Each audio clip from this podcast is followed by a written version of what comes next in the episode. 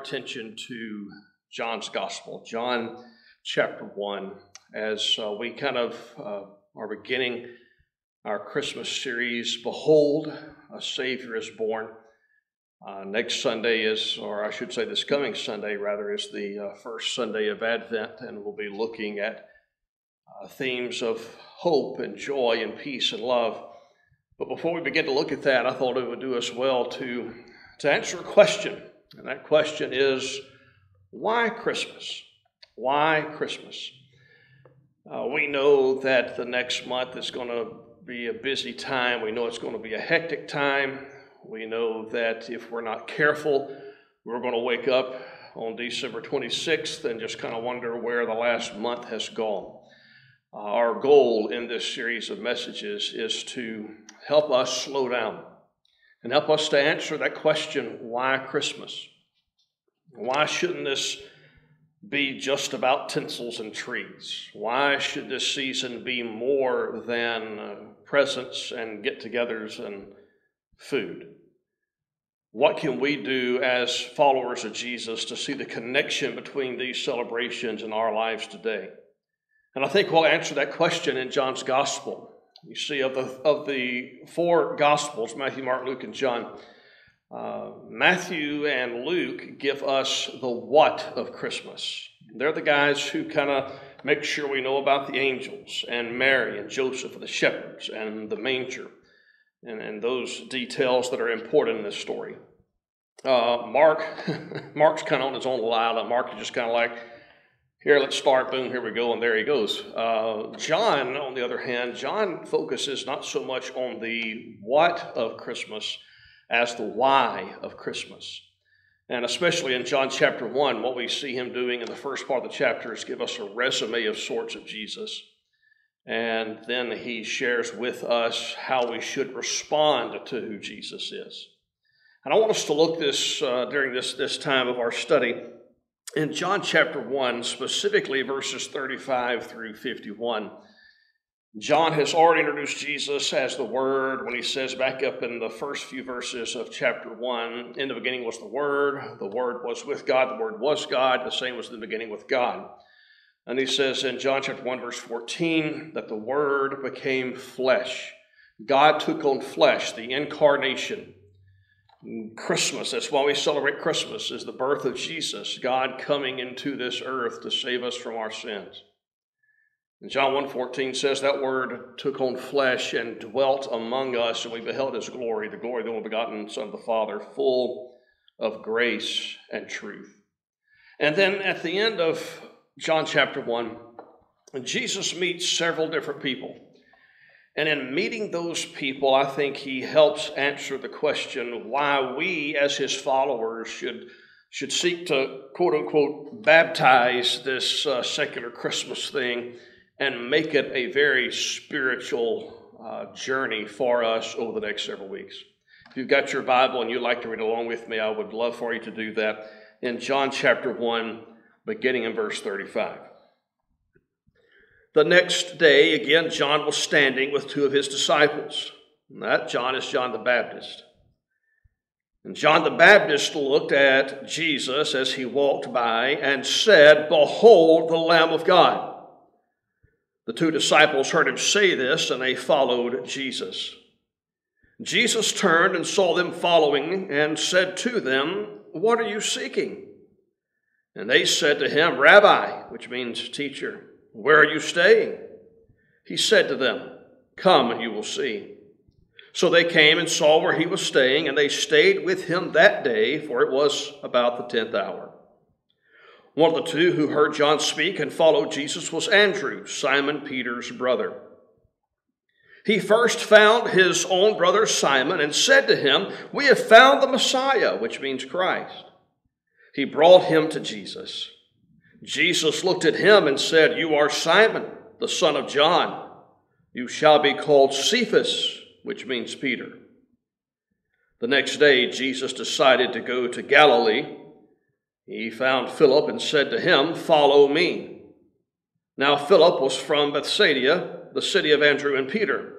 Philip found Nathanael and said to him, We have found him of whom Moses in the law and also the prophets wrote Jesus of Nazareth, the son of Joseph. Nathanael said to him, Can anything good come out of Nazareth? Philip said to him, Come and see. Jesus saw Nathanael coming toward him and said of him, Behold, an Israelite indeed, in whom there is no deceit. Nathanael said to him, How do you know me? And Jesus answered him, Before Philip called you, when you were under the fig tree, I saw you. Nathanael answered him, Rabbi, you are the Son of God, you are the King of Israel. Jesus answered him, Because I said to you, I saw you under the fig tree, do you believe?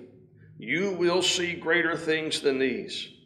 And he said to him, Truly, truly, I say to you, you will see heaven open and the angels of God descending, ascending, and descending on the Son of Man. Now, I want us to take this text and answer that question why Christmas? By making three statements. The first statement is this In coming to earth, Jesus presents us with an opportunity. Okay, when Jesus came to earth, he presented us with an opportunity. When Jesus left heaven, when he came to this earth, that in and of itself presents us with an opportunity to have our very deepest needs met and fulfilled. Did you notice that when John the Baptist saw him coming, John said, Behold, the Lamb of God. That's not the first time John has said that. Back just earlier in John's Gospel, in chapter 1, uh, you see John the Baptist, he sees Jesus coming, and he makes the same statement. Only that time he said, Behold, the Lamb of God who takes away the sins of the world. See, when, when John referenced Jesus as the Lamb, that was something that the Jewish religious system would have been very familiar with. The Jews would have identified with that statement because the lamb was very important. You first see the lamb all the way back in the book of Exodus, where the people of God have been enslaved in Egypt for four centuries, and God says it's time to let my people go. And in convincing Pharaoh to let his people go, God sends to them a series of 10 plagues. That last plague is the death of the firstborn.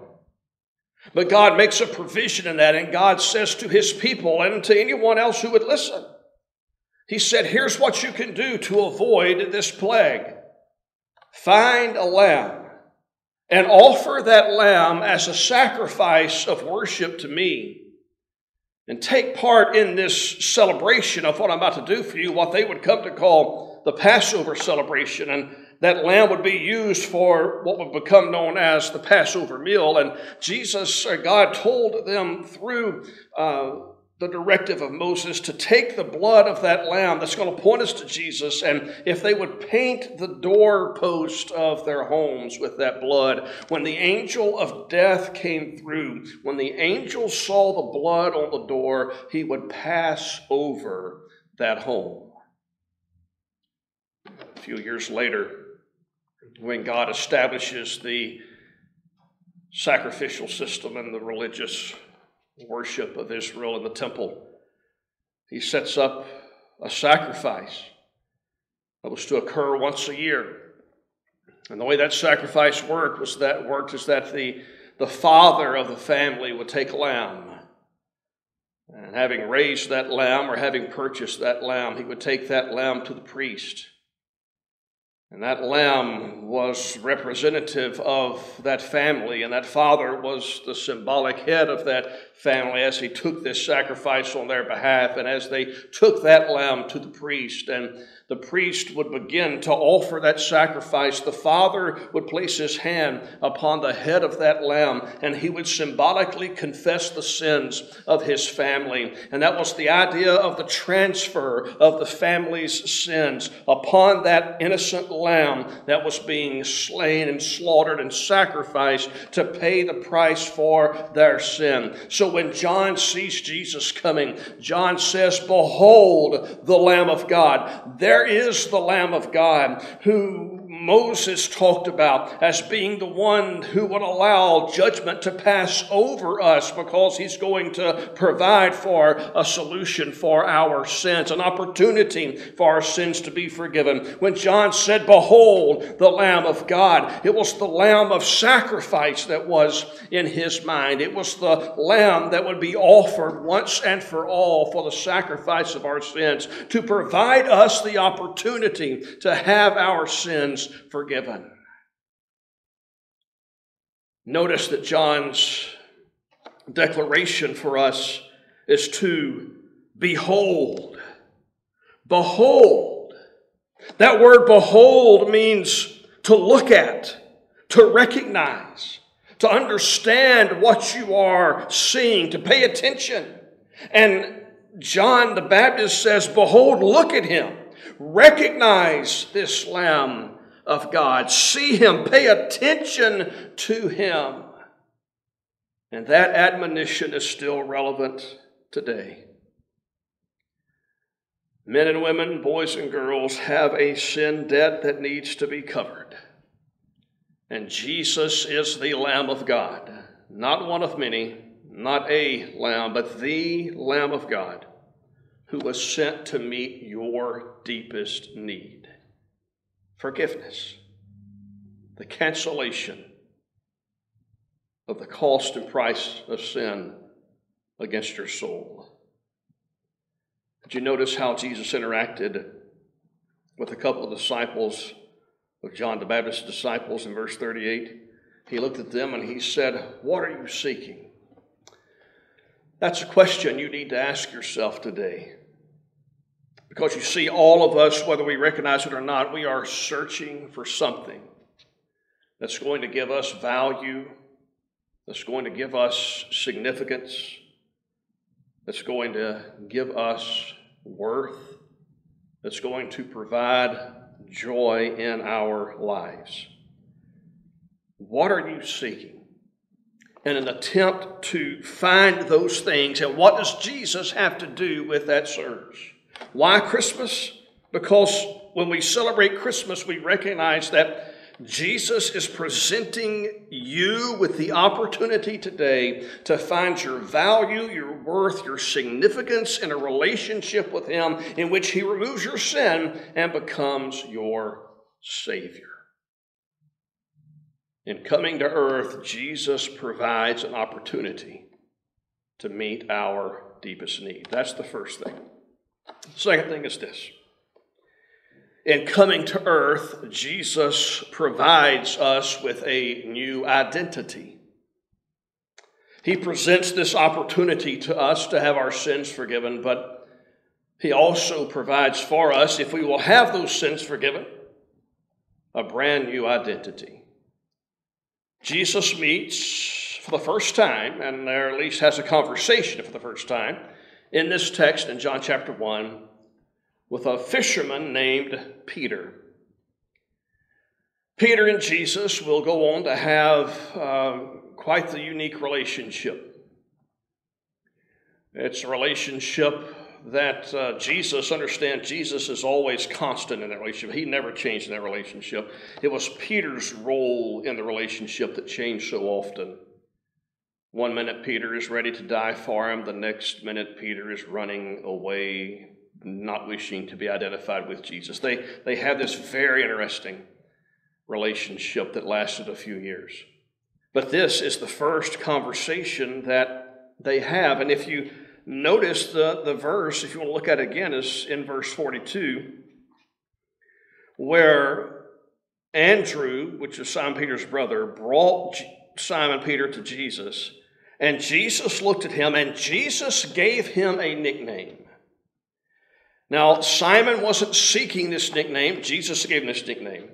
In fact, in verse 42, there are three aspects of Peter's name. This is very important.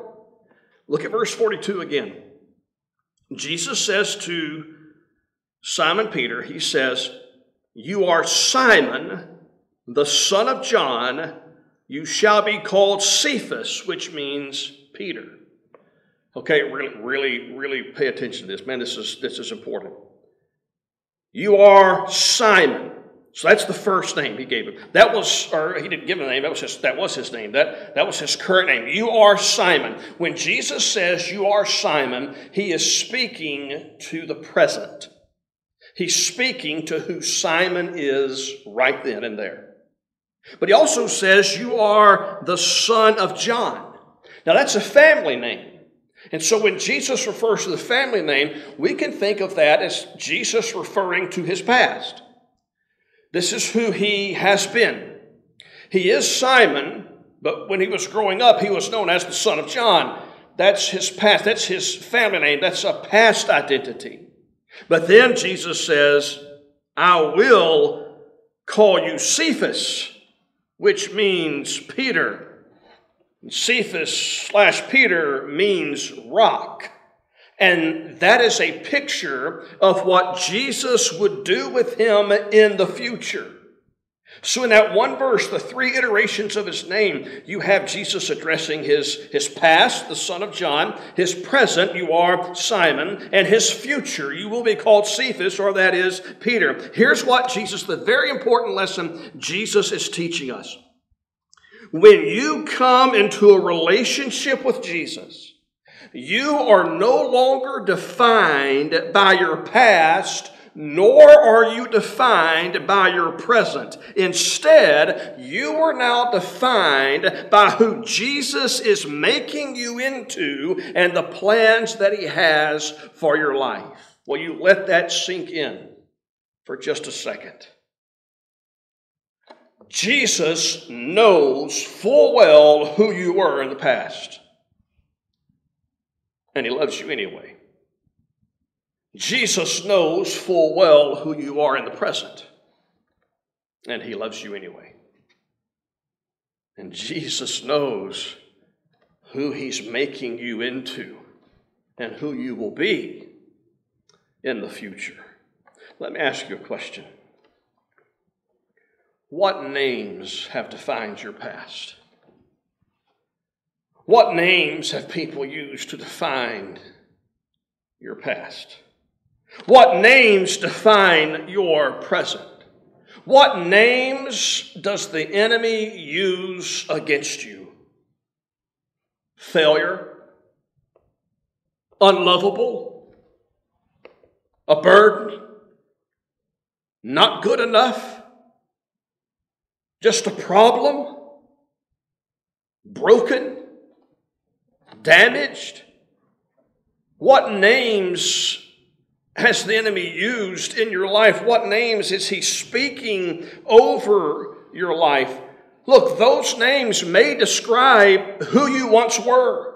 And those names may describe who you are even now, but Jesus offers to call you by a brand new name. He offers to give you a new identity. The enemy in your past may assign you names, but Jesus wants to give you a different name. Jesus wants to assign to you the name of the beloved. Jesus wants to call you his chosen. Jesus wants to call you adopted. Jesus wants to call you restored. Jesus wants to call you redeemed. So when the enemy reminds you of your past, or when you find yourself caught up in living in some kind of life that you don't want to live in the present, remember what Jesus has said about your future with Him. You can have a new identity today. Your past does not have to destroy you. Your present doesn't have to define you. Jesus can remake you and cause you to become a new creation in Him. Why Christmas? Because when Jesus came to earth, He provides us with an opportunity to have our sins forgiven and when He presents us that opportunity, He then provides us with a brand new identity in Christ. But here's the third thing we'll see. In coming to earth, Jesus points us to our responsibility. As we celebrate Christmas, it's going to remind us of our responsibility. In fact, when we understand the opportunity that Jesus gives us to have our sins forgiven, and when we desire to embrace the new identity he gives us, we realize that we then have a responsibility to follow him. You see, the essential invitation of the gospel is found in verse 43 in those two words, follow me. What being a Christian is, is best summarized in those two words, follow me. Being a Christian is not about being perfect. Being a Christian is not about being able to win the Bible version of Jeopardy. Being a Christian is about following Jesus. Say, Pastor, what does it mean to follow Jesus? Well, I mean, back then it was pretty straightforward. The disciple literally followed physically the master, the rabbi, the teacher. And that disciple would listen to what the teacher said, would try to learn what the rabbi was teaching, who would also try to live as the rabbi lived. Following Jesus is all about receiving that new identity. And then from that identity, we begin to learn to think like Jesus and we begin to learn to act like Jesus. Once we accept the opportunity that's presented us to have our sins forgiven, once we're given a new identity, following Jesus then becomes about learning all that Jesus wants us to know and living as best we can in how Jesus lived before us. Those things don't make us followers of Jesus. Those are things that when we become followers of Jesus, we embrace in our lives. Here's how it all fits together. When we embrace the opportunity Jesus gives us to be forgiven of our sins, we're given a new identity in Jesus, and He immediately changes us and causes us to accept the responsibility that we have to follow Him by learning about Him and by living like him. And uh, Philip is a great example in our text, one of those guys Jesus encounters. Philip didn't know everything there was to know about Jesus, but he knew something about Jesus. And he immediately began to do what Jesus would do, inviting other people to follow Jesus. Look back at verse 44 of our text. Now, Philip was from Bethsaida, the city of Andrew and Peter. Philip found Nathanael, said to him, We found him of whom Moses and the law and also the prophets wrote, Jesus of Nazareth, the son of Joseph. Nathanael said to him, Can anything good come out of Nazareth? Philip said to him, Come and see. By the way, this is an awesome outreach strategy to follow.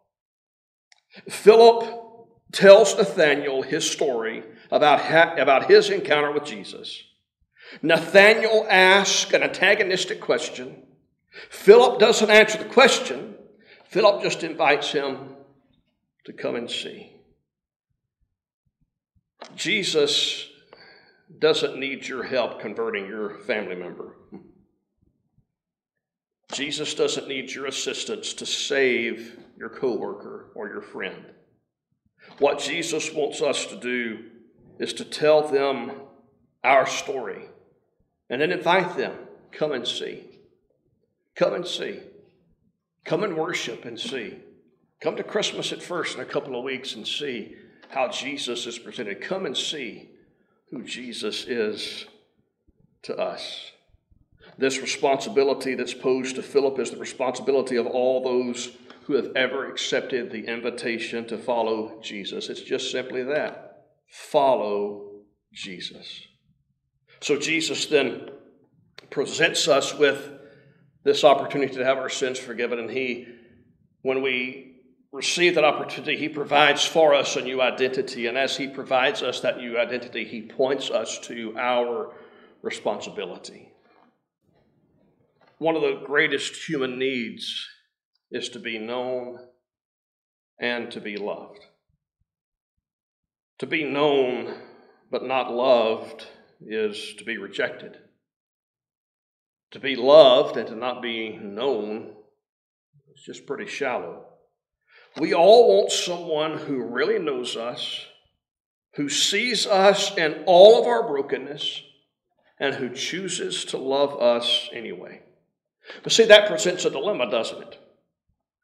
Because there is a lot about us that is unlovable. And we're afraid that when people see those parts of our lives that are unlovable, that they won't love us. And so what do we do? I think we do what Nathaniel is doing here. This, or at least this is what I think Nathaniel's doing in the text. I think Nathaniel's hiding. Everyone else is around, but Nathaniel's out under a fig tree. Everyone kind of knows Jesus in the area, and Nathaniel goes and he hides under a fig tree. Just like we try to do when we believe that there's no one who will love us when they see all these broken parts of our lives. We just go and we try to hide under a fig tree. But you know what? Jesus saw us under that fig tree trying to hide our faults and our failures in our sin. So he went to the cross to die for those sins, to die for those faults, to die for those failures. And he absorbed my sin and your sin into himself so that we could be made new. Jesus would not hide under a tree, but rather he would crawl upon a tree knowing everything about us, knowing our sins and our shortcomings and our faults and our failures. And he would die for us to forgive us of our sin. Why Christmas? Because when we celebrate Christmas as followers of Jesus, we celebrate the truth that the power and the presence of God came to earth as a baby born in poverty, who grew up to become a humble carpenter, and who would lay down his life for his enemies rather than destroying them. You see, Jesus, instead of coming as a lion to destroy, he came as a lamb to save. He showed his real power not in destroying his enemies, but in saving them. And today, that Lamb of God offers salvation to all who would receive it. Have you allowed God to meet that deepest need in your life? To be saved from your sin. If you've never allowed God to meet that need, then I would implore you, man, reach out to me.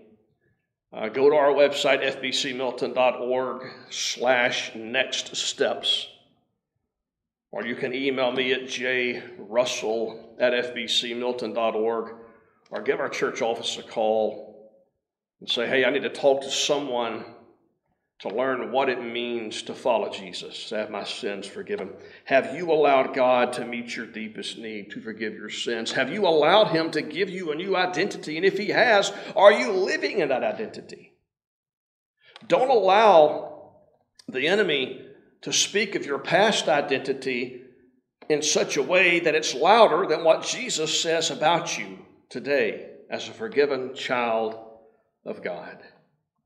Are you ready to follow him? Father, I thank you that Jesus has done for us what we could never do for ourselves. I thank you that he came to this earth to present us with the opportunity to have our sins forgiven. And as those sins are forgiven, he provided for us a new identity. That in Christ all things become new. The old things have passed away. And that points us to our responsibility to faithfully follow you.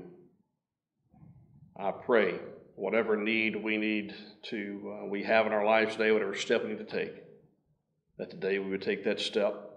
We would seek you to meet that need. In Jesus' name. Amen. God bless you. I love you. I'm praying for you, and I hope to see you this coming Sunday as we continue our Behold series and we think about the hope that we have and that, and that the Advent season brings us. God bless.